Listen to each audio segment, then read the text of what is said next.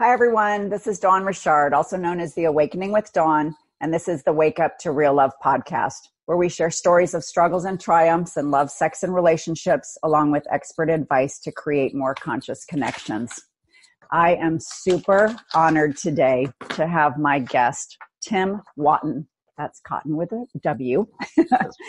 um, and I I have this long, you know, introduction for him but Tim, I totally see you as an earth angel, that you are here spreading these messages of hope and reminding people to live in the present moment and never take anything for granted.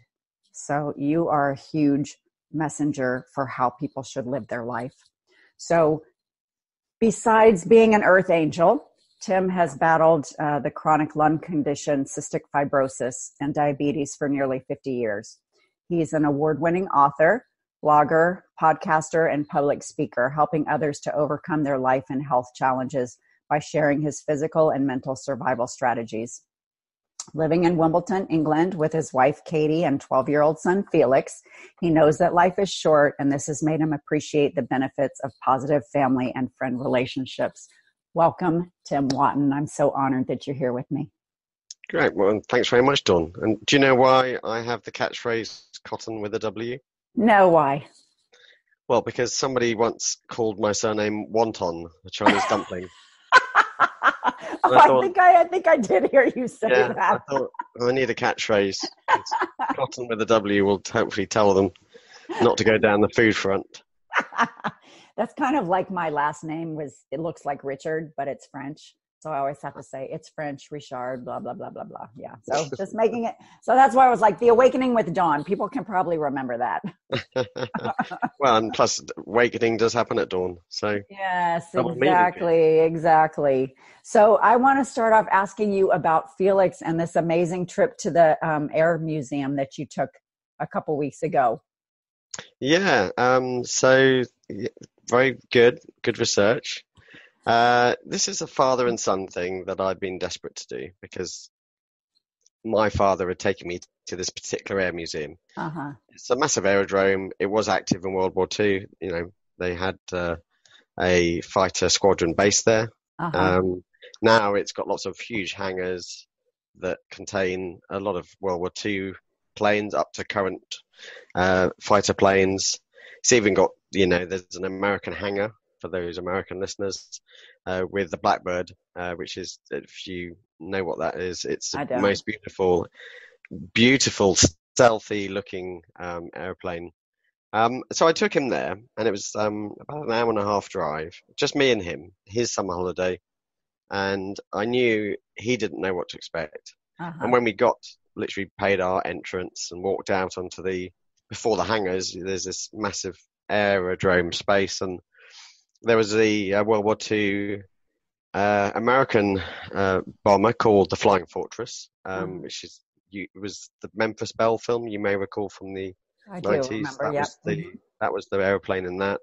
That was just on the right in front of us, and then uh, there was the Spitfire, which is the uh, English um, fighter plane from World War II, was just taking off with a beautiful sounding engine. Wow. And it was just like, glad we're here because he's witnessed that. Wow. Yeah. It was a very special day. And it's always nice when you, as a parent, you are planning something and maybe time and work gets in the way for many years, but then suddenly you make it happen. And the weather stayed fine in England, which is a rarity. um, and yeah, it was just a lovely day and our little sort of humour together and trying to eat our lunch outside with wasps. I don't know if you get them in yeah, America. Yes, yeah, yeah, all over our food. You know, it's just a sort of memory of my past, and yeah, it was lovely to have that, and hopefully he'll always remember that day.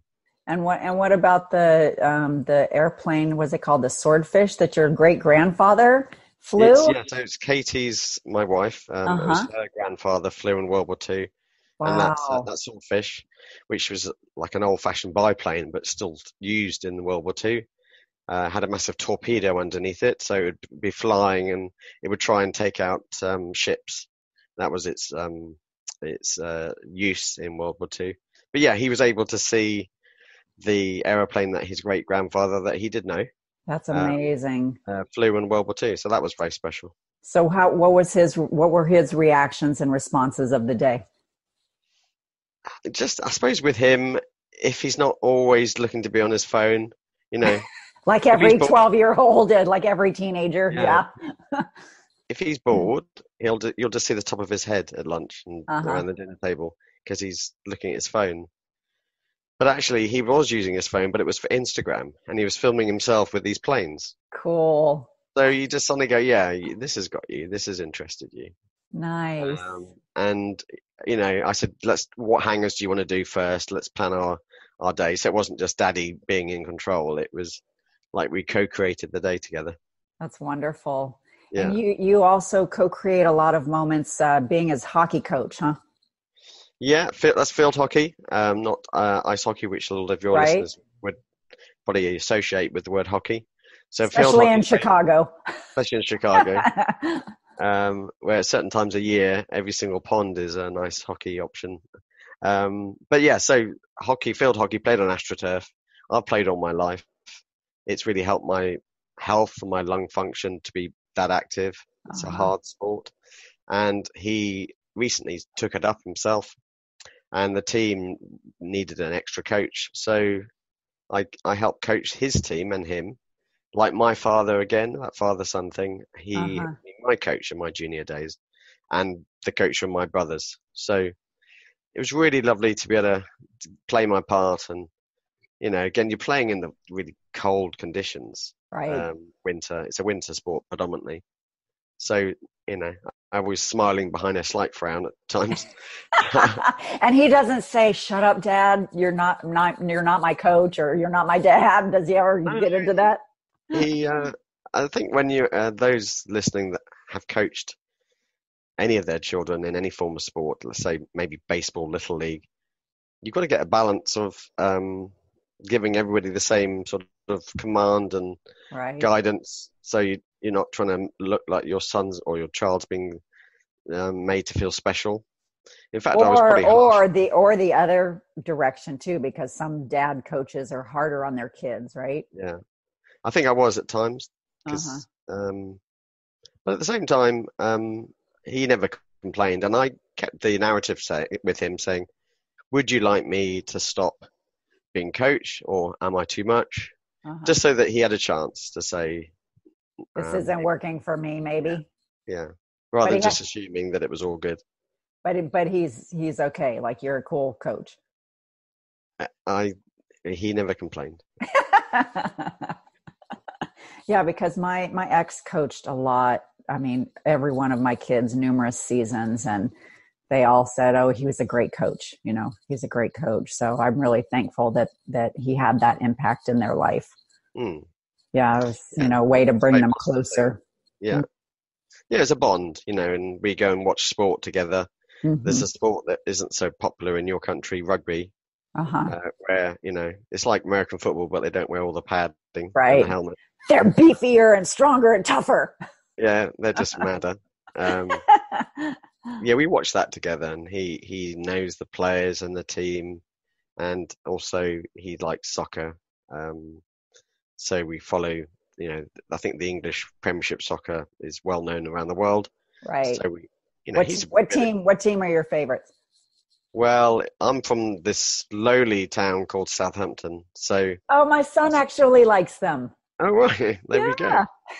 Not so lowly. Uh, know your son. Uh, he's got good taste.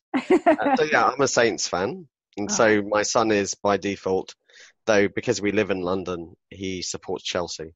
Uh huh. My my other son likes uh, Manchester United. Okay, yeah, well, and the rest of the world. Yeah. um, but yeah, so it's been lovely for me to be able to chat to him on this sort of similar level like I would do with my friends when we go out. Uh-huh. And Felix, he's only 12, he's a bit of an encyclopedia now. Really? a bit of a Rain Man thing going on about stats and data. He seems to know everyone, you know, which club they've been to and, you know, how many years, how many goals. My, but my, then if I yeah. get him to do something at school, he's like, oh, I can't be bothered. Well, so, because it's not as interesting. You know, my, my, my uh, kids play a lot of FIFA you know, on the PlayStation. Yeah. And so my oldest son, especially, like he knows all everybody's salary, how many times they've been traded, you know, like all the politicking and because yeah. they're fascinated. So I think they, I think they gain some great skills by watching and, you know, you're right. being, being obsessed with it. Yeah. And just trying to translate it to something at school would be helpful one day. Right. But uh, that's a work in progress. it's always a work in progress. okay.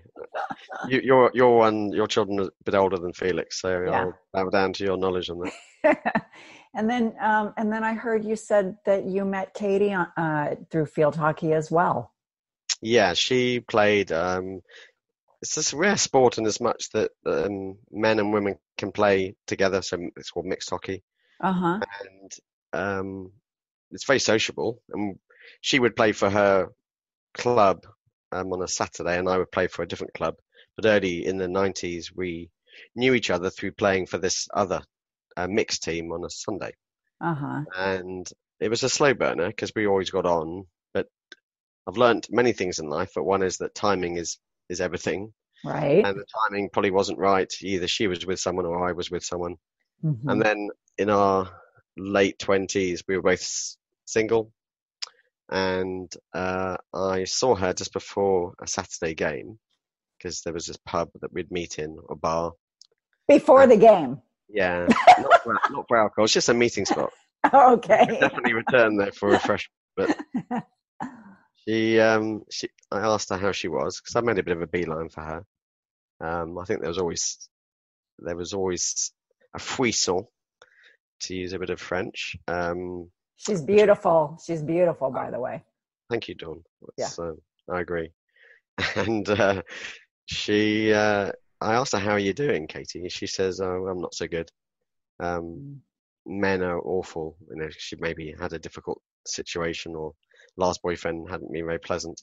Mm-hmm. And I jokingly said, "Oh, that's because you've never dated me." Um, yeah. Look at you. I know. Tried the line, uh, and actually, it was only a month or two later that at a Christmas party, everyone's favourite party, Christmas party, uh, we sort of um, did more than just talk. So hooked up, my kids call it. Hooked up, yeah. um, yeah, and so yeah, it was. You know, there's a Sex and the City expression I tend to throw about, which is when a man knows he's sort of ready, because we're a lot less mature than women. Mm-hmm. I'm not one of those men that thinks we're not. We are by a couple of years. And if not that a lady would ever listen, but if we just told they're less mature than you, don't expect them to be as mature as you because it will take a while. But the Sex and the City expression is when a man's cab light is on, then the next serious relationship is one they'll go off in the night with. Wow. And my cab light was on. Wow. So and the how, fact that we, we, both played hockey was, you know, you've already got a lot in common. Right. Um, and very similar upbringings, and uh, we still played uh, Sunday hockey together, uh, and it's, it's, just a really good bond. And um, found out that um, when I think when you're around about thirty, you don't need to muck about and spend five years trying to fathom things. Figuring it out. Yeah, you work it out pretty quick whether it's a good mix and match. Yeah, I, I chemistry a, feels appropriate. I had a friend years ago say like a, they had a three date rule, like three dates, and then you can figure out if you actually want to go on more dates. okay. uh, and then a three month rule, like after three months, if you don't have the sense of this is something you want to pursue, then it's probably not. You know, and and and I feel like the older you get, the more true that is. You know, yeah, that, this probably goes down to one date and one month. The older you get. Probably. so how Probably long? One, one minute and uh, one hour. so how long did it take you and Katie to um, get to the point where you decided, you know, yeah, let's. This is it. This is our. Um, you know, I, I want to be your have, partner. Yeah, I probably could have proposed to her way before. I did. It was only about a year and a half, two years in dating. Mm-hmm. Um, and I used to I'm quite a cheeky guy, you know, because I've got my cystic fibrosis, which is a real hardship every day. Uh-huh. Um, I try and find a lot of things to make life lighter and fun. Uh-huh. Um, because life is far too short, and I know that. Um, Mhm. But so I used to tease her by at dinner. I would say, "Would you?" and then do a pregnant pause, and then say, "Pass the salt, please." You're so mean. How did she put up with that?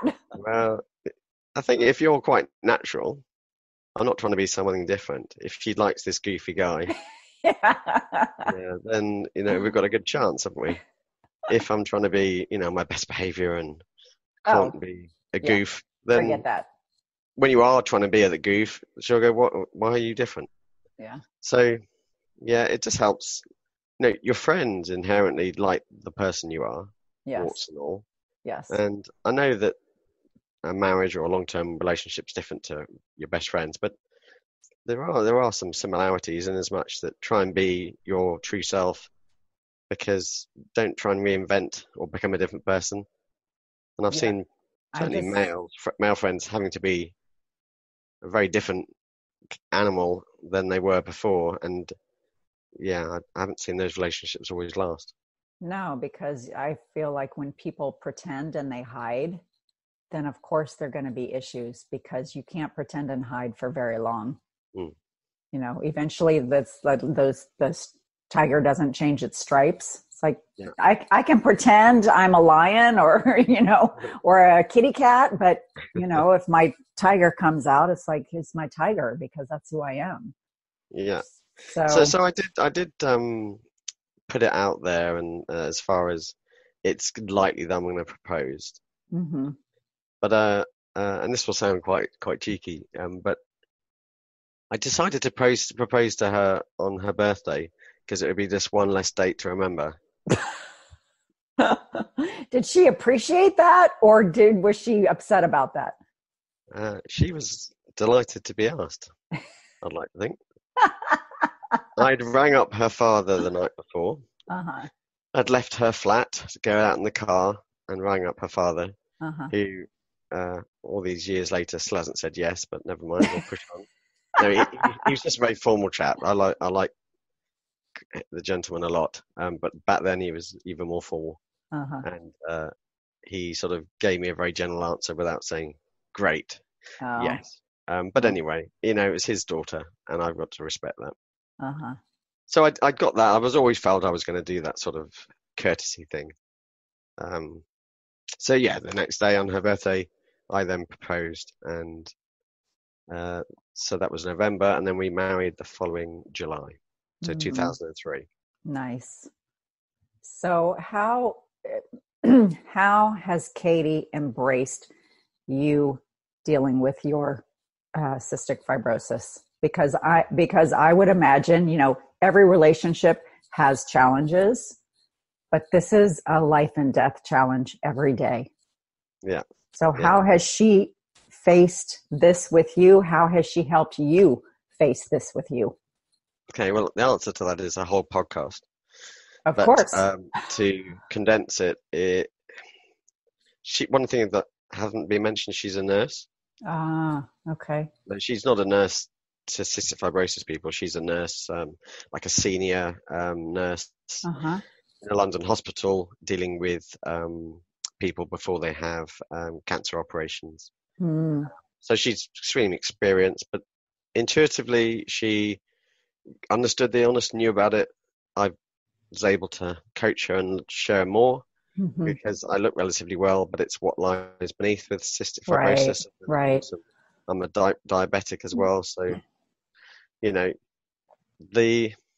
This will sound counterintuitive to people, but it's what she doesn't do that's important. She doesn't uh, make a big fuss at times. Mhm. CF isn't cystic fibrosis isn't more than it ought to be in the relationship. But when I'm having a tough time, or I need to go to hospital, or when I'm going for an outpatient's appointment, we can have a really joined up conversation, and she's all ears. Mhm. So it's when the chips are down, or when I really need her support, then she's got my got me covered. But for most of the time, certainly now that she's a mum as well, and she still works um, pretty much full time, you know, I can't be that sick note partner because actually that I don't want to come across as that broken record. And most of the time, we actually it's a better flow when I'm not moaning about it or talking about it. What I will say is that because one of the common side effects of my lung condition is coughing. Right. That is, we're so beyond me waking her up at night. And, you know, sadly, a lot of people die young with cystic fibrosis in relationships as well. Right. Um, their lungs become so poorly that they may need some, new lungs via transplant, and may that may not always work. So, it, it, you're speaking to somebody that is partnered with with um, a lady who we're in sort of uncharted territory in lots of ways because for my long term condition, we're we're sort of 16, 17, 18 years together. Mm-hmm. Where actually a lot of couples with cystic fibrosis in there, whether it be a girl or a boy, they don't the relationship never lasts that long because the person with CF has died. Uh-huh. So we're, yeah, we're way beyond, and so it's challenging. And I'd say we really suffer with the the low moments, uh-huh. and have to be even more joined up. Um, and but thoroughly appreciate the fun bits and the the, the, the lighter moments. I think that's um, that that's the balance we've got. Mm-hmm. Are there other struggles in your relationship besides dealing with CF? Um, well, we it was a big adjustment um, to becoming parents. We had to do six yeah. rounds of IVF to get Felix. Wow. The side effect of my CF is that I'm infertile. So, uh-huh. um, yeah, we had IVF breaks a lot of couples. It's uh, such an emotional roller coaster.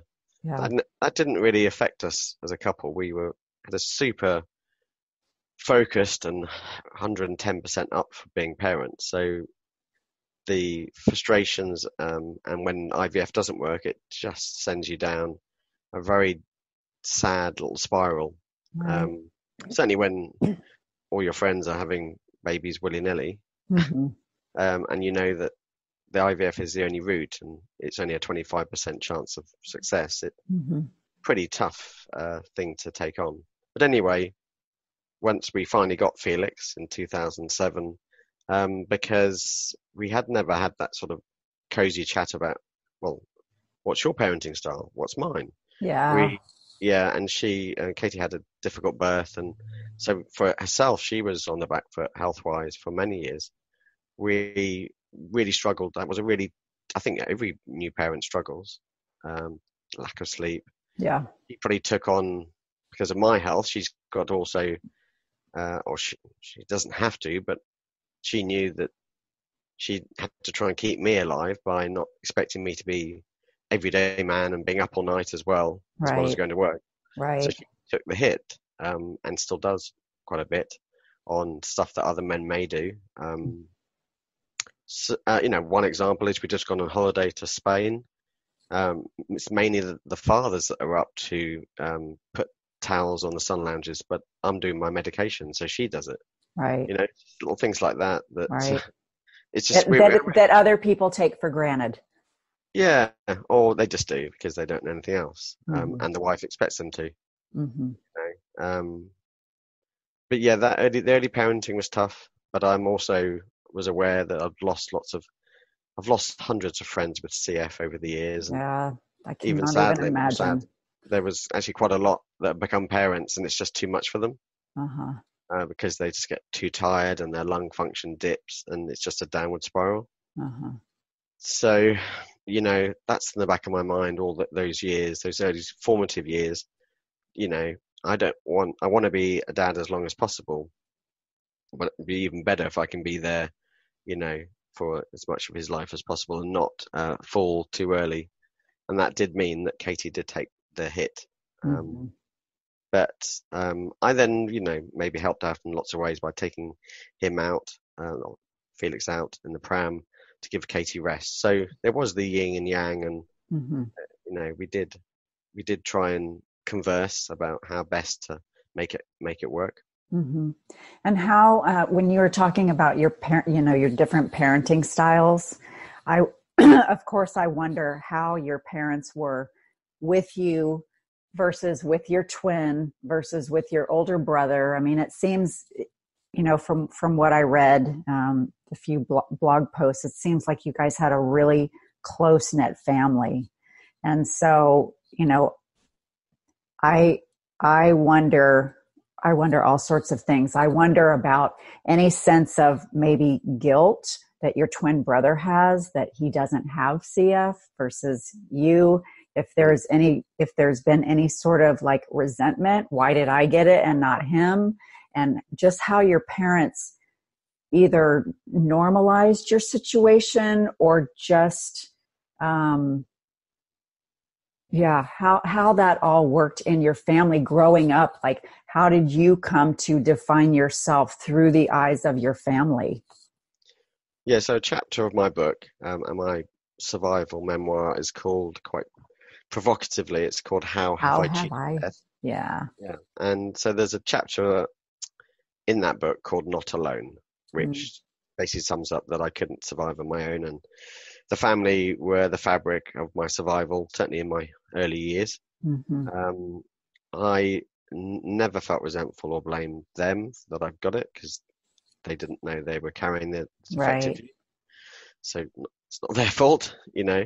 Um, and I can still tell my mum um, if she's ever in doubt. Um, my father passed away uh, nine years ago. Years ago. Yeah. he sorry. Um, I didn't ever blamed him. Um, and as far as my siblings, my brothers, my older brother and my twin brother, um, my older brother was quite similar to my father. I think they struggled emotionally with seeing me suffer. hmm Um, whereas my twin, I think twins is a really superb bond, and we're just like I joke. We met across a crowded room.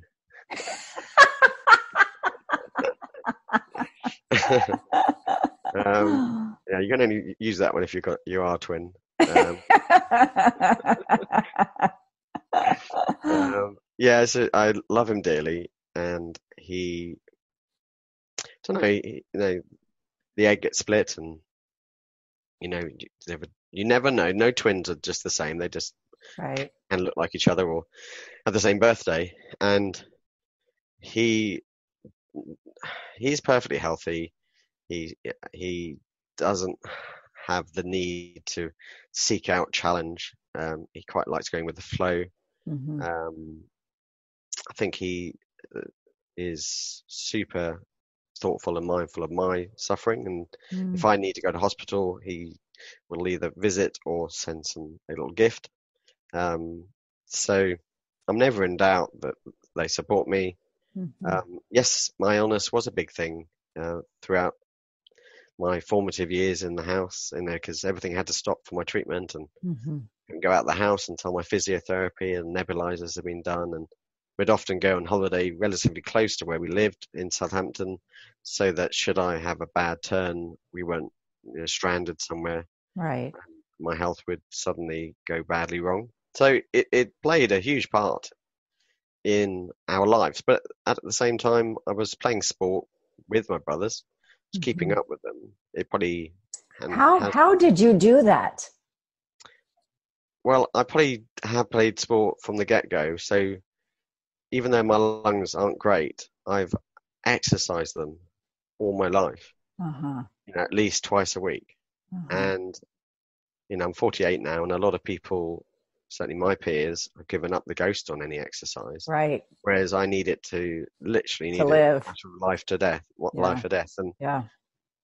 my point, I suppose, is that my brothers saw me playing sport and didn't think, oh, he's sick note and he's going to pass out, pass away soon. Wrap him up in cotton wool. It was, let's just, you know, treat him similarly. And I think that then set my benchmark for how I've always felt about myself. I've never benchmarked myself with other people with my condition. I've benchmarked against other people on the hockey field who are perfectly healthy Mhm. and or people in the office uh, or out socially. In fact, I would try and outdo them all um, and go Are you a little competitive, Tim? probably more than I would ever admit. Yeah. you just blushed a little bit when I asked you that. Yeah, well, I, hey, I'm competitive with my illness, yeah. um, and I know boxing isn't a sport that everyone loves because it's so barbaric and brutal, Oh. and anything else that begins with the letter B. But it is harsh, and it feels like I'm fighting uh, a demon, like a Mike Tyson in the ring that uh, every day wants to take my head off. Uh-huh. Um, and therefore, I have to be competitive Uh-huh. because um, the doctor can't help me every day. In fact, the doctor is just a small part of my survival. Yeah. It's a very holistic approach I've adopted, which is one of the reasons I'm still here, I think. And so, yeah, I am competitive with the illness. I'm therefore maybe competitive with myself. If I commit to going to the gym, come hell or high water, it will happen. Uh-huh. There'll be no sort of awful, oh, I can't be bothered. I'll just eat a takeaway. No, it's I've committed to go. The lungs need it. I'll feel better once I'm done, Mhm. however harsh it is. So it's going to happen, you know. And I would have to look in the mirror that day if I hadn't gone and go, well, what happened to you? You've uh, let yourself down. Mhm. And that's how it's become, you know. Uh, no one else. I don't do any of my meds. I don't go to the uh, do exercise to impress anyone else. It's just for me. Mhm. Um, a lot of people are peacocks in the gym. I don't know if that's a Yeah, yeah. expression. Like transcended yeah, the yeah, pond. yeah, yeah, Big macho. Yeah, Yeah. look at me. Yeah. There was a- I went to the gym earlier today, and there was a guy that really should just get a room on his own uh, in the in the locker room. Um, I go there just to get these knackered lungs going, and I've got osteoporosis as a side effect of too many um, steroids. Uh-huh. So I go and do my weights program to try and improve my bone density as well. Uh-huh. and I'm just all about that. And um, it's very single singular minded. Um, I don't need to be in a class. You know, I don't need motivation from others. It's just what I can bring myself. But circling back to your question, yeah, the, the family bond was intense, and I think it's had a knock on effect on how I see my general friendships because I think everyone tends to look at me if they want something organized socially. They go, well, if Tim's organizing it, people will turn up and Mhm. I'm like I'm like Mr. Network as far as there is that um, expression of six degrees of separation, right. but I think with me it's about three or two. I think a lot of people because Uh-huh. I I tend to stay in contact and actually with the modern ways with text and Uh-huh. um, uh, email, it, it's not that onerous really staying in contact with lots of your friends and um, I make sure I I think because life is short and because every day feels like a, a blessing and a gift Uh-huh. and even I put it it's, it feels like an event I, I want to make sure that I'm in contact with as many people and make them feel good about themselves because I can help myself by helping others hmm Yeah. I was going to ask you because you you said about your holistic approach like how I know that mindfulness is a big part of your life. So how did you find that or how did it find you and how has that impacted both um, you know your daily living as well as your relationships with the people around you? Yeah, um, great question, Dawn. You should do this for a living. Um, as well as good looks, you're a good uh, interviewer. Um, Thank you. You're very sweet. Um, I would say that the Holy Trinity of my survival, or anybody who wants to outlive a chronic condition, is is threefold. It's you're doing your meds flawlessly. hmm Um, it's the regular exercise, uh, and the last of that Holy Trinity is the power of the mind. hmm and I only really fought it for the first 35 years with the first two, Mm. doing the meds and exercise.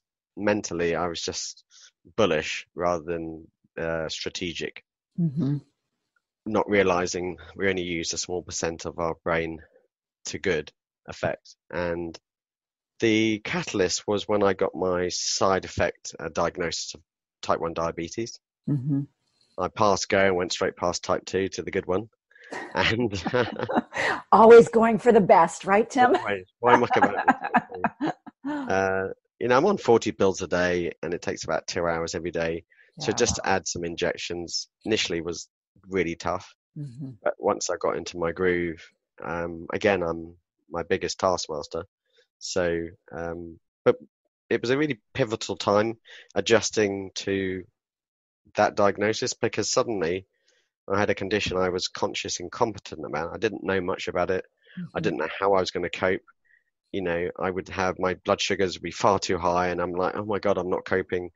In when you do your first couple of injections in your body, your leg, your thigh, your abdomen, it's a tough gig. It's a very small, fine needle, but if you've never done it, I mean, now I just you know get on with it. I don't. I don't like needles. I don't like to look at them. Okay. uh, well, ne- you know, necessity is the mother of all invention, Dawn. Yeah, Yeah, I and know. I, had to work it out. Um, but anyway, uh, one of the key points here is mentally up to that point, I was probably more hardwired to the negative. Oh, you can't cope, you know, because I think our minds generally have, if you think of it as a radio station, it's more like sort of morose FM rather than jazz hands uh, FM. Well, it, yeah, I mean, it's like that fight or flight. Like, which which one Yeah. are you going for today? Yeah.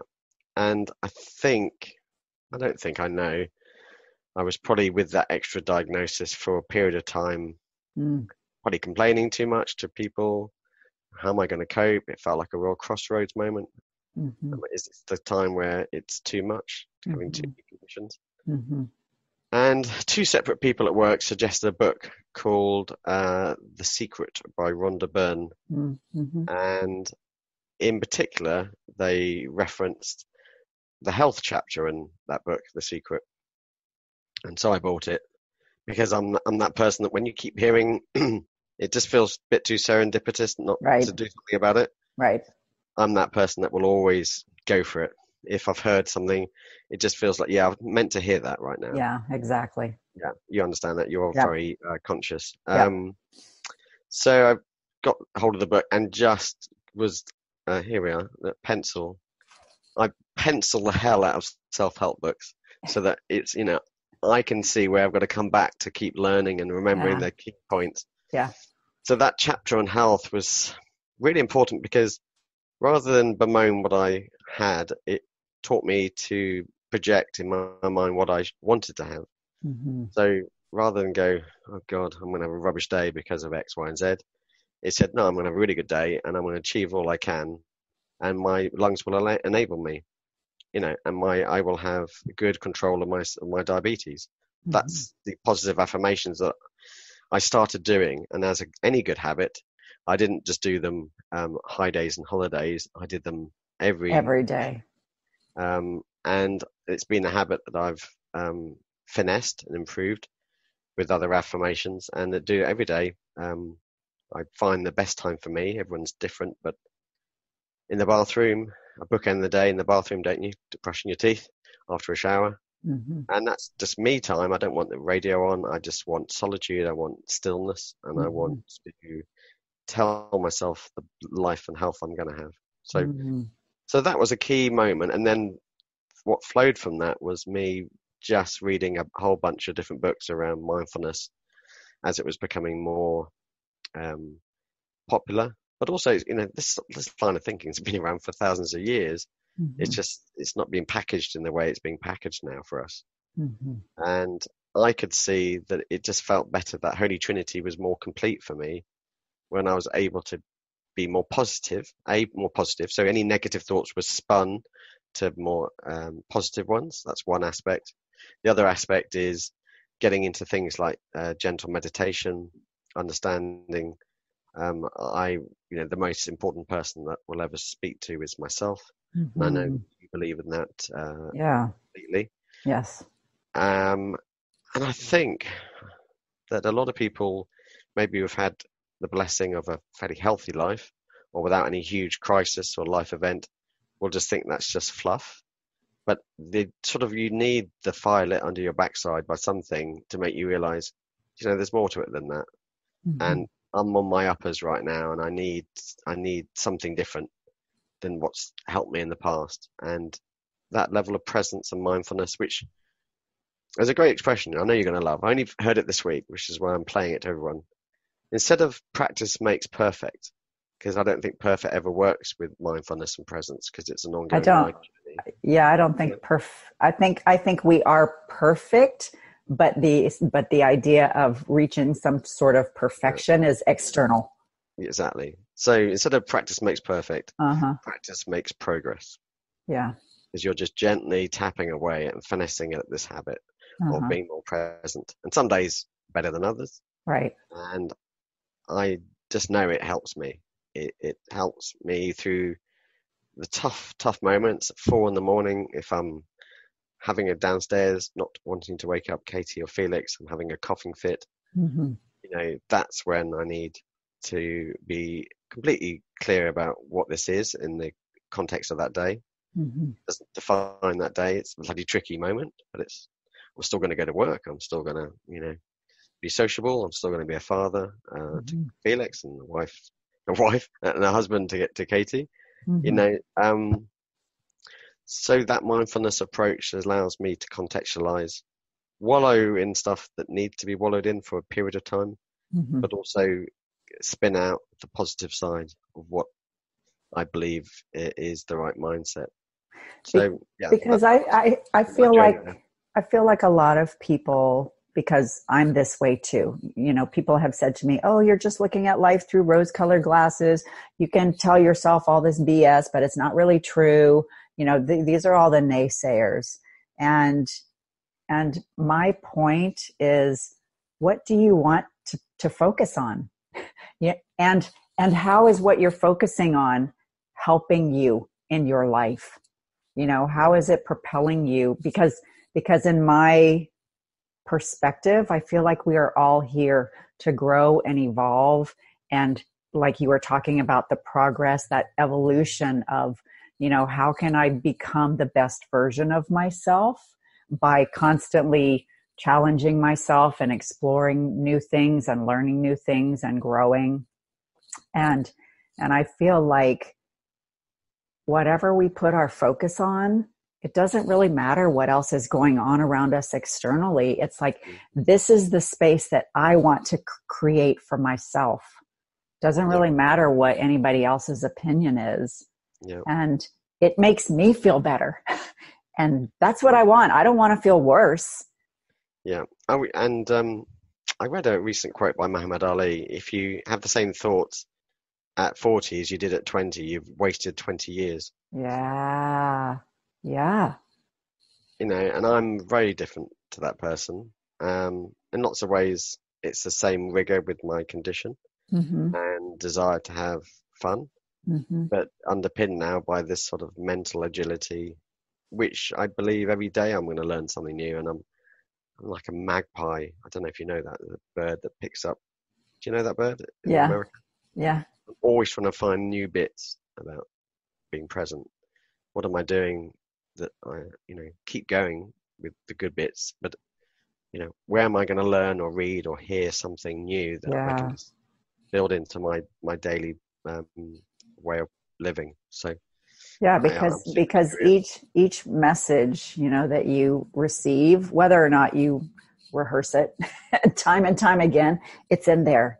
It's in Yeah. there and it's having an effect and and that's why I feel like, you know, that part of our um, the part of our mind that we don't u- use because we don't use a lot of it. So it's like me trying to, well, I, I say trying to fill it, but Tim, I, I honestly believe that we're just remembering our truth. Okay, that we come from this place of perfection. Um, you know we're we're born as these perfect little you know human beings but i believe that we are you know spirit in a human body and that our soul is just guiding us through our life to help us remember that we're full of love we're full of light we're full of joy and potential and laughter and um, you know and i think i think a lot of these things in our lives that are challenging chronic challenge daily challenges are are opportunities for us to see the beauty in the world to um, you know to see what's good around us to see what's good and beautiful within us and Yeah. within each other and it takes you off autopilot. And uh-huh I see sort of a, quite a, quite an observer around the office or in generally in life. hmm All I've witnessed far too many people who will fret about something that will never happen. but Mhm. they probably lost a whole night's sleep. Weeks will just go, and then you see them, and they're saying the same same soundtrack of Mhm. worry. Mhm. And I tell my son, 98% of the things that you worry about will never happen. Right. just become just because we become adults doesn't mean that that stat isn't the same. Right. And so people do worry about or can have concerns about the future. They also can live too much in the past, but actually, what I'm learning, all we ever really have is this moment. And um, Mhm. the people that would hear that and go, well, academically, I get that, but I don't feel it. Uh, Yes, they need but- life event. They need Uh. that life event or health event to make them appreciate that life is short and everything is impermanent. And um, actually, I have suffered awfully in the past, and I'm going to suffer a lot in the future with my health. Mhm. But actually, by being more present, I suffer a lot less. Mhm. And so, why would I not want more of that? And then join up those moments of feeling really quite present um, in the course of a day. So, you have more days where you actually feel sort of on top of things and joyful than, Mhm. you know, Mhm. uh, disparaging and negative. Are you are you helping teach this sense of mindfulness to other people who are dealing with CF? So, I think I'm beyond, I'll try and think beyond CF. Um, Yeah, an anybody, anybody. No, anybody, yeah. Because actually, interestingly, for my book and my blog, and I've just recently released a podcast called The Gift. I Well, know it's beautiful. Thank you very much. So the, the gift of uh, resilience, calm, and joy. uh-huh. It's the holy, another power of three. It's not just resilience for the tough moments. It's calm, steadfast through it all, but uh-huh. also to really appreciate the joyful moments. But yeah. um, I, I think people with good health have said to me, "I've got as much from this as anybody with bad health." hmm that just reinforces what I've felt that what I have gone through, what I've learned actually for fit nearly 50 years is super helpful, not just to me, hmm but also to many others. And that's why I'm always keen to to keep helping others and sharing what I've learned. But also through the podcast, I'm interviewing guests who are going through different uh, life challenges or health challenges, hmm and they can help me and as well as my listeners.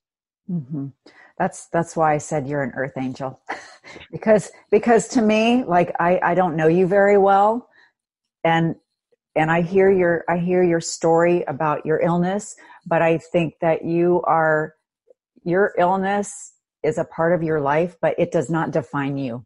You know Yeah. how you how you are showing up in the world and and the message the messages that you are sharing with people that defines you.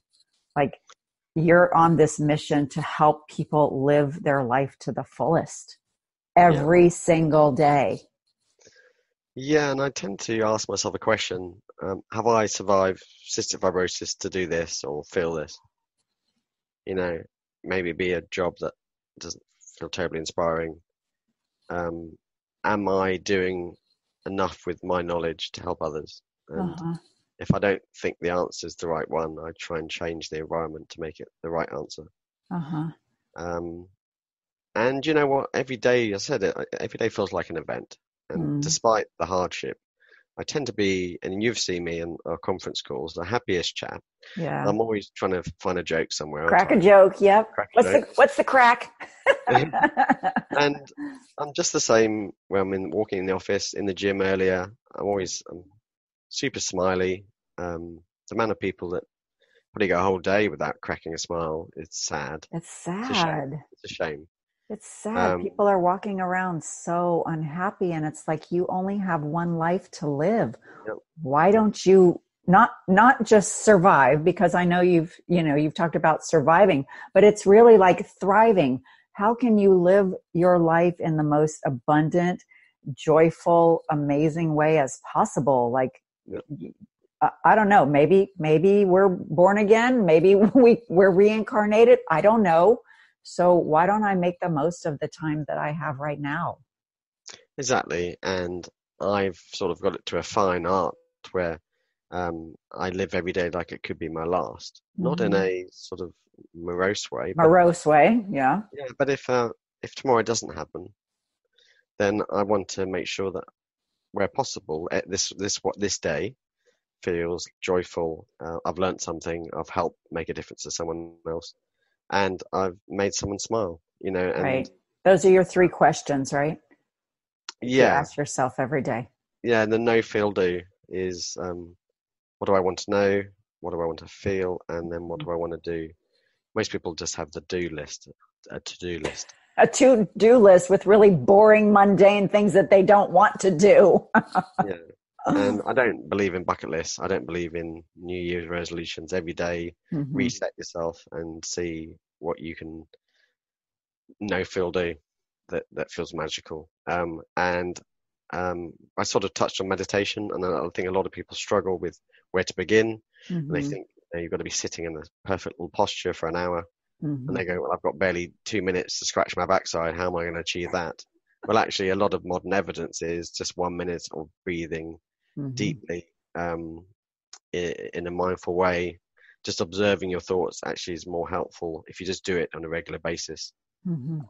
But the way I anchor myself to the present moment is through nature, and it's Mhm. free. It costs nothing, and these are part of the the thousand moments that I witness every day that most people who aren't looking will miss. And nature just opened my back door, and that I can hear birdsong, I can see the clouds, Mhm. um, and that allows me to be still and mindful and be present. It, and for me, it's been really helpful to anchor myself and grow moments in that moment.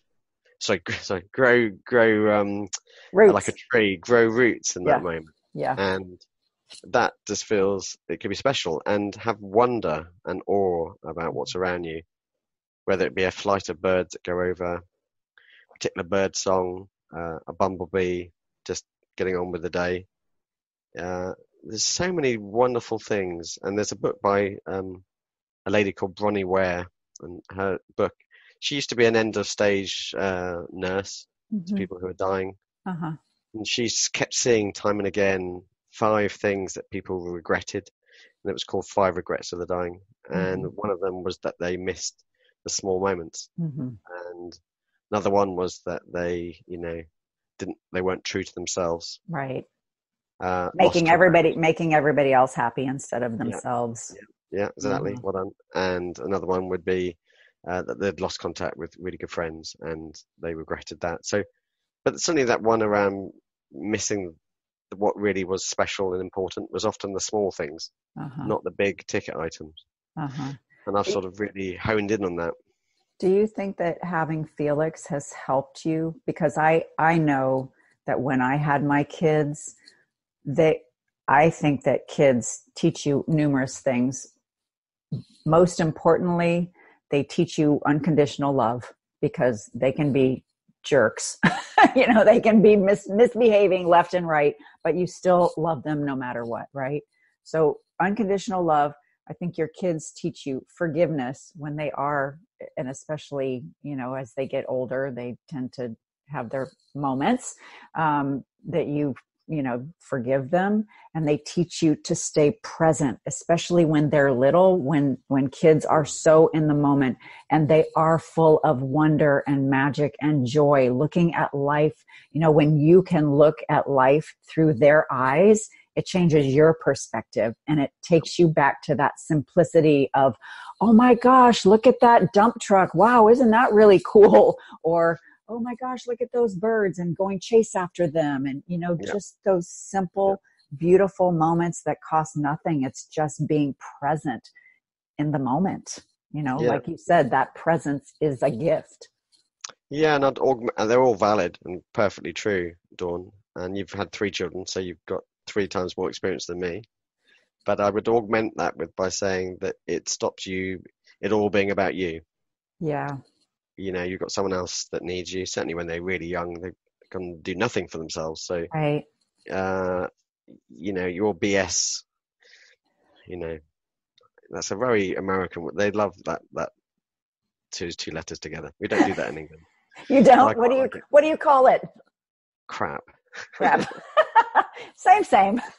yeah, same, same. But I just noticed it's quite an American trope, um, and I like it. Um, yeah, often before kids, you tend to be quite caught up with your own self or be a bit Yeah. selfish. Yeah. Not everybody, but I think that's a fair picture. Mhm. And then suddenly you've got a child that needs you, or the last thing I want to do is take him out again when I've been out all day, but I will go because he wants to go. And Mhm. certainly boys are like dogs, they need to be exercised. My daughter was the same, trust me. okay, okay.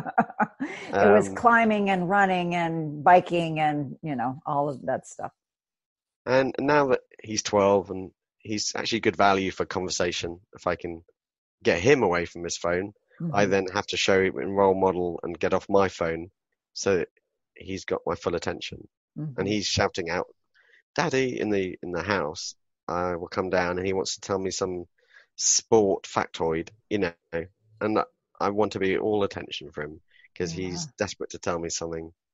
And yeah, that that really those feel quite little special moments with him. I already had quite a few with him today, so it's very real. Mhm. That's amazing. And you felt like your parents treated you in that same manner. They were really present for you. Yes, I suppose they wouldn't have used that narrative because it wasn't very popular back in the Right, 70s, right. it, in the 80s? But um, I think they had to be. My mum was a nurse, Uh-huh. so she, she, in fact, she used to look after people with my illness on a hospital before I was born. So she Oh, saw wow. all the signs in me that I had the illness and pushed Wow. for an early diagnosis. Uh-huh. Wow. Um, so she, she got me very, very um, disciplined with the meds, and I think Mhm.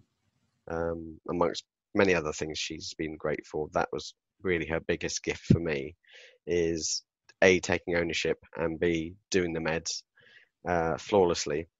Um, and then my father, as I mentioned, coached me hockey. Mhm. Um, so he got me being more active. Um, so in different ways, they were very present um, and supportive. hmm Do you do you think sports would help all people with CF? I think Oh, yeah. sports. I think sports helps people in general because it just Yeah. you know you you learn how to deal with people. You learn the give and take. You learn you know to take care of your own body and be aware of your own body. Um, Yeah. Yeah, and um, it's, it's as long as you're exercising. If we're talking about purely about CF, as long as you're exercising the lungs, it could be um, an instrument you're blowing into. Uh-huh. could be singing. The uh, digi- didgeridoo. I think you've mentioned that before. Australia. Yeah, um, could be dancing. A lot of the people I know who are my age, 48 or slightly older, and still alive with CF because they did sport, and that's so you know that's strong evidence Uh-huh. and big testimony about why it's so important. So, but actually, most hospitals now will have somebody that comes in and gets them to uh, talk about exercise. They probably have access to a treadmill in the in the hospital Uh-huh. that didn't exist most of my life. That's just more modern thinking, Uh-huh. uh, and it is. It's like a second treatment. You know that that I know. I feel as tough as it is, either playing hockey or um, going on the treadmill.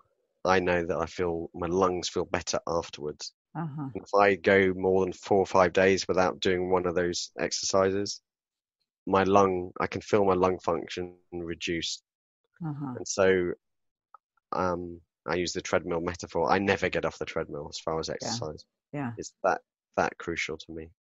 I did. I did that little straw exercise when I was listening to Oh, did? your speak. I Did did. you? Yeah. Uh huh. And I, Okay. I felt The straw um, fee. So you Yeah, yeah yeah. Tell did- tell everybody how to how to do it.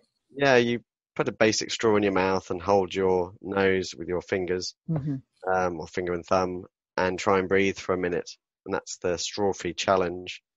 And it just will give healthy people or people with good lungs an idea how having cystic fibrosis can feel when we're having a chronic infection or when we're really unwell. Mhm. And um, yeah, it's not, it's as close as you're probably going to get without getting the illness. And I wouldn't wish it on anyone.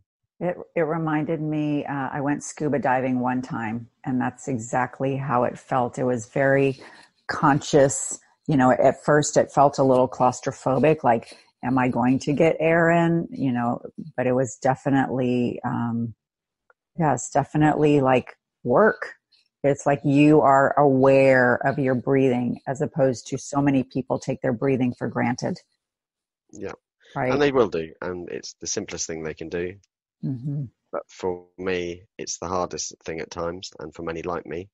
Uh-huh. Um, and there's a truism, you know, what a lot of people take for granted, other people pray for. yeah. And it's the same with decent breath. Taking a breath without maybe a cough. I would love to have a night of sleep where I'm not potentially waking up my wife with a cough because it's Mhm. so irritating. And then I stay awake for longer because I'm trying to stave off that cough. So it's just a really harsh life um, that I lead, and the knock-on effect for loved ones is always there. And um, There's no type of like a CPAP machine, you know, for people that have sleep apnea. There's nothing like that for um, no, people with it, it CF. wouldn't help the the lungs. What why you're coughing is because the mucus has crept up, and Yeah, you want to try and clear it. right. So that sleep apnea device, the CPAP, won't. I don't believe no one's ever suggested that would help me. In fact, you may struggle even more. Mm, Um, but yeah, the mucus is it's an awful subject, but the mucus is always there in our lungs. mhm, It's very thick, and that's why we cough so much to try and get it Mhm. up. mhm. And if you're having a coughing spasm or a fit, then actually there's precious little you can do that, than just ride the ripple with it. And if Uh-huh. that's happening at four in the morning, it's Right. it's a pretty helpless time for Right. people with CF to try and navigate that. Um, Right. And I don't blame Katie for getting annoyed and frustrated with me. You know, it's 17, 18 years of it. You Yeah. know, not every night, but enough that, you know, It can be annoying. Yeah, and I, I haven't said this, but I, I would say anybody who is either dating or in a long term relationship with someone with a chronic condition, they're pretty special because they got to see that person beyond the illness Yeah. and still love them. And that there aren't many people. And I, I, I also said, or haven't said, that most of my partners in the past have all, we've all, they've all been low maintenance. Really, they're not precious partners. It was all about themselves. They had to be thoughtful and mindful, compassionate. Mhm. Otherwise, it just wouldn't work. Right. And Katie, uh, to date, has certainly, you know, been that person that is more compassionate and thoughtful. Or we can square off a difficult time quickly with a Mhm. joke, and we learn to diffuse difficult moments, or actually get a bit of solitude away from each other. You know, uh, we've never been that couple that have to be glued to each other, Mhm. and actually, solitude in a relationship at times is super helpful. Yeah. Is then you can sort of reconvene and you've sort of Put things in perspective. yeah, the frustrations have dissipated a bit, and hmm um, I would definitely I've learnt many good lessons um, Yeah. for when I need to be out of her sight. And and so she's she's your earth angel as well. Yes, I think uh, we're well matched in that respect. Yeah. Yeah. And I, I wanted to ask you one more question about the um, that movie that came out this year. Oh yes, five feet apart. Yes. Uh huh. How, how was it? What do you think about um, you know the realistic portrayal of? I haven't seen. No, I haven't seen it. I just I just saw it this week. So yeah, You saw the title, yeah. I saw the Um, title. Uh huh. So, for those that haven't watched it or may have heard of it, Five Feet Apart is one of the first ever films that really portrays what having my illness, cystic fibrosis, is about. hmm But it shows a very adolescent storyline, um, a love story as well, with 2 teenagers, 18 year olds, meeting in a hospital unit.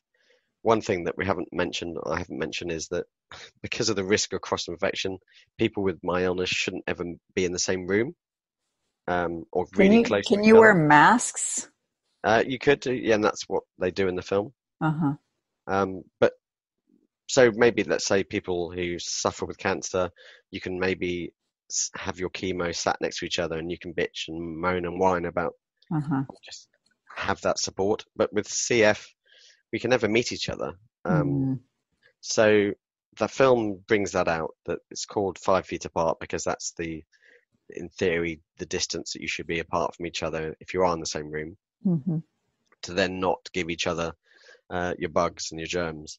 Mhm. Um, but it does show that even these 18 year olds, they're close to death and they need one, the girl in the, in the film who was a wonderful actress.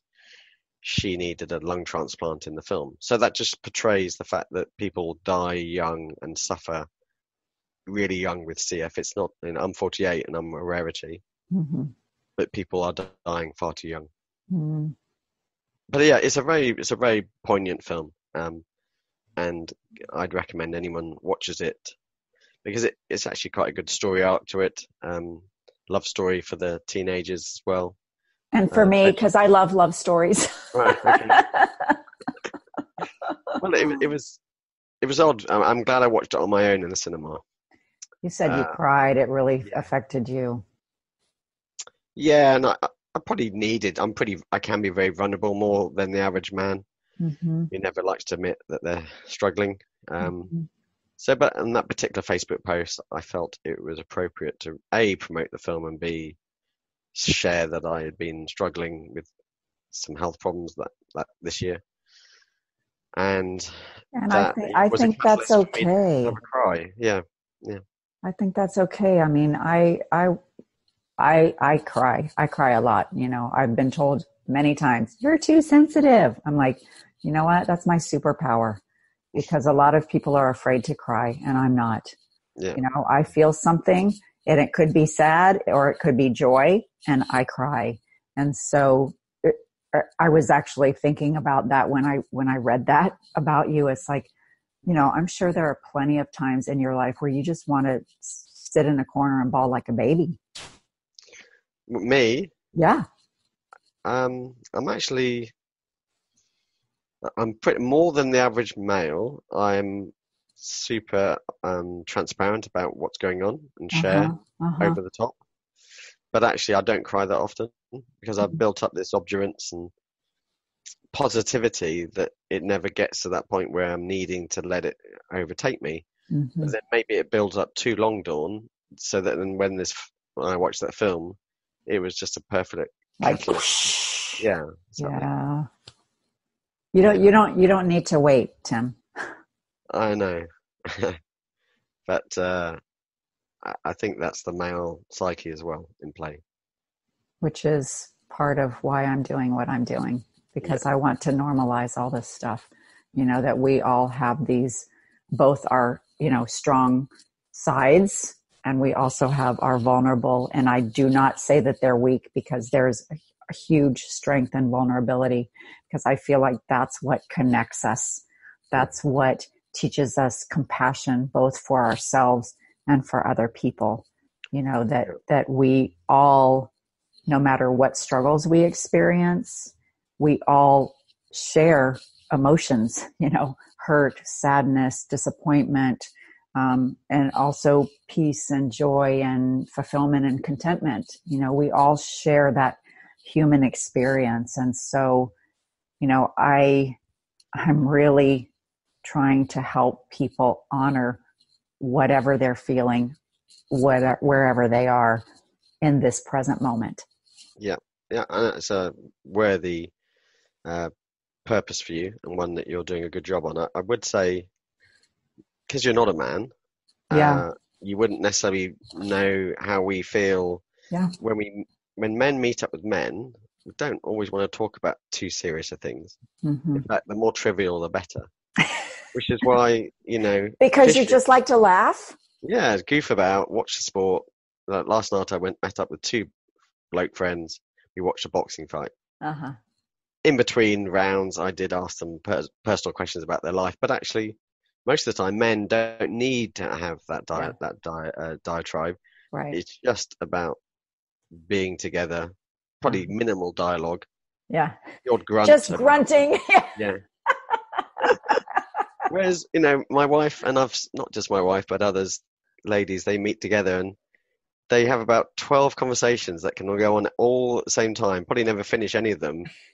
and, and it's amazing. Don't draw breath. And it's a very different uh, sort of uh, way of communicating. And Yeah.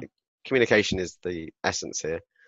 I think it's getting men to be better communicators with each other because it's more likely that a man is going to say to another man, I'm struggling. Mhm. Um, I just want to fess up. I Mhm. don't think they necessarily always want to be doing that to a female um, outside of their partner, and even not to their partner. Mhm. But I think men need to get better at it's knowing it's fine to call something out if they're not well or feeling great to another Mhm. man, um, and just because then they'll realize actually he didn't laugh at me, no, he was interested. he didn't judge me. He didn't judge me. hmm Um, and I'm a, I do I'm a communicator by by trade and business. Right, right. Ninety percent of communicators are females. They're better at communicating. Hmm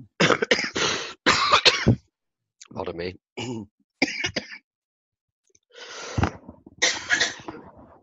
Pardon me. Um, there's my CF for you. Yeah. Um, which means that actually I'm quite a rarity as a communicator, as a male, Mhm. that I am therefore mindful as well. Put that in because I think the key tenet of of um, mindfulness is to put yourself in someone else's shoes. Hmm And if you're going to communicate with them, then find out what make, is making them tick. hmm Otherwise, you're second guessing. hmm And I think that helps every friendship I've got and my marriage and my relationship with my son. And it's certainly a takeaway that any listener um, would want if I've got anything to give them. It might be just, it's not just about yourself, it's putting yourself in the shoes of the person in front of you. Right. Well, and and I know you said that men might not necessarily want to tell their partner, but I feel like because in a way, this is my perspective my perspective or my perception that you don't that you would rather not tell your partner because you want to protect her in some way which it you know like which to protect the woman i think is a wonderful um, a wonderful thing in a particular instance but i don't feel like you have to protect showing your partner who you are because that's honoring who you are and your partner wants to know who you are if Yeah. they're you know if they're a partner and if they're supportive and if they're unconditionally loving like Yeah. it goes both ways Yeah, and hey, listen, um, marriage is um, it's ongoing. It, it yeah I've not got it sussed. I've only been married for 16 years, and we have our good and not so good moments. Yeah. I'm not going to try and dupe you that it's all amazing, right but I'm sure that we've got um, navigated really tricky waters because I've, she and I have been prepared to have some very open and honest conversations.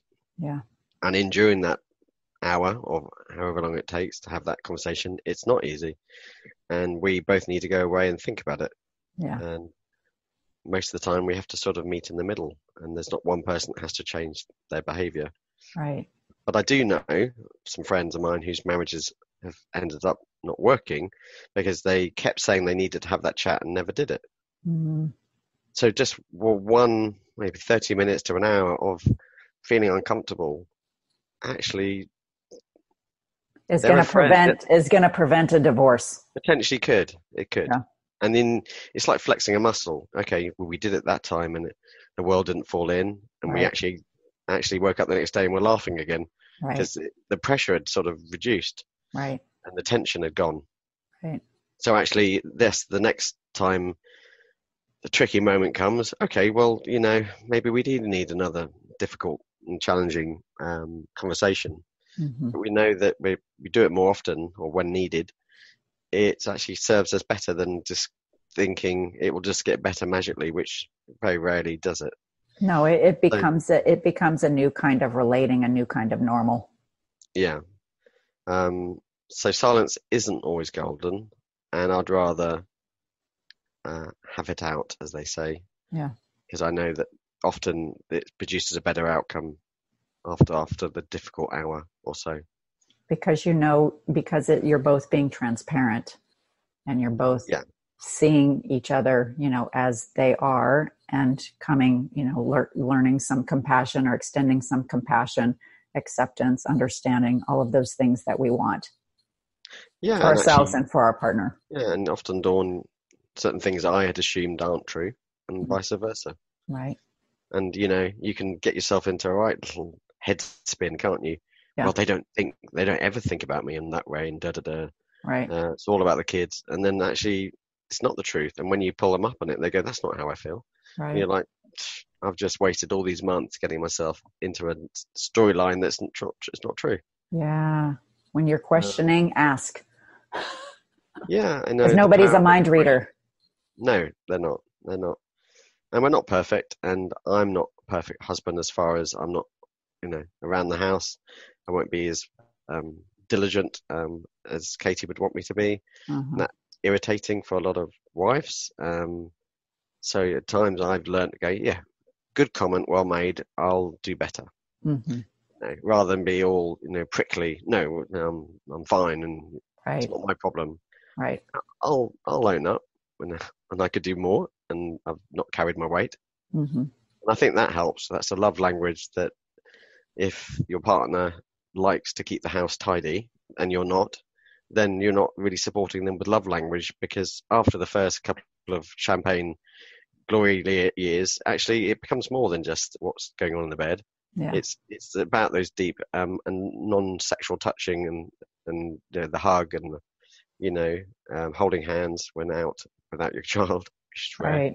Right. um, those become as, as important um, um, as as the sort of holistic nature of just being together through Yeah. the thick and thin. yeah.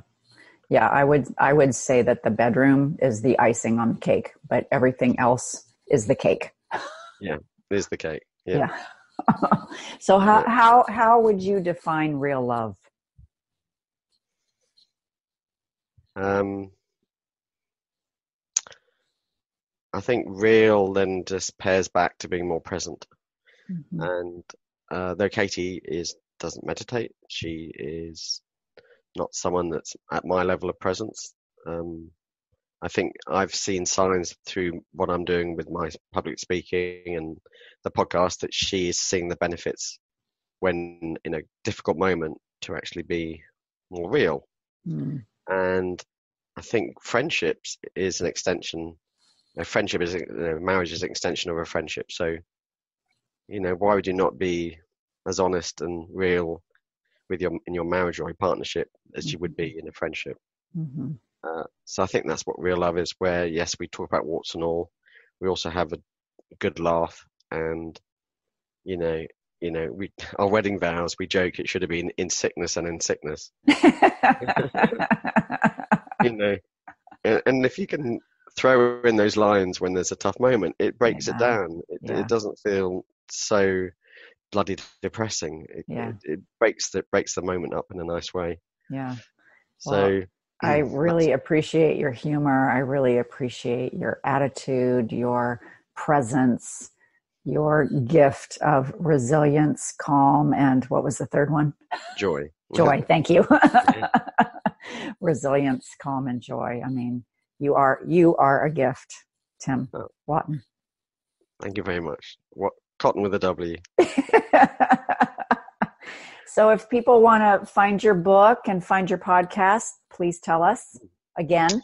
Yeah, the the book How Have I Cheated Death can be Mm-hmm. um, bought in all formats on Amazon, or can be ordered in bookstores. Um, my podcast is called, uh, as I said, The Gift of Resilience, Calm, and Joy. It can be Mhm. found on Apple, uh, Google, and all all the platforms. And you can find me on social media: Twitter, Facebook, Instagram, at Tim Watton. And what about your blog, which is beautiful, by the way? My blog, yes, um, glad you mentioned that. It is called Postcards from Earth. hmm it was counting down to 40 and now I've changed it. Yeah.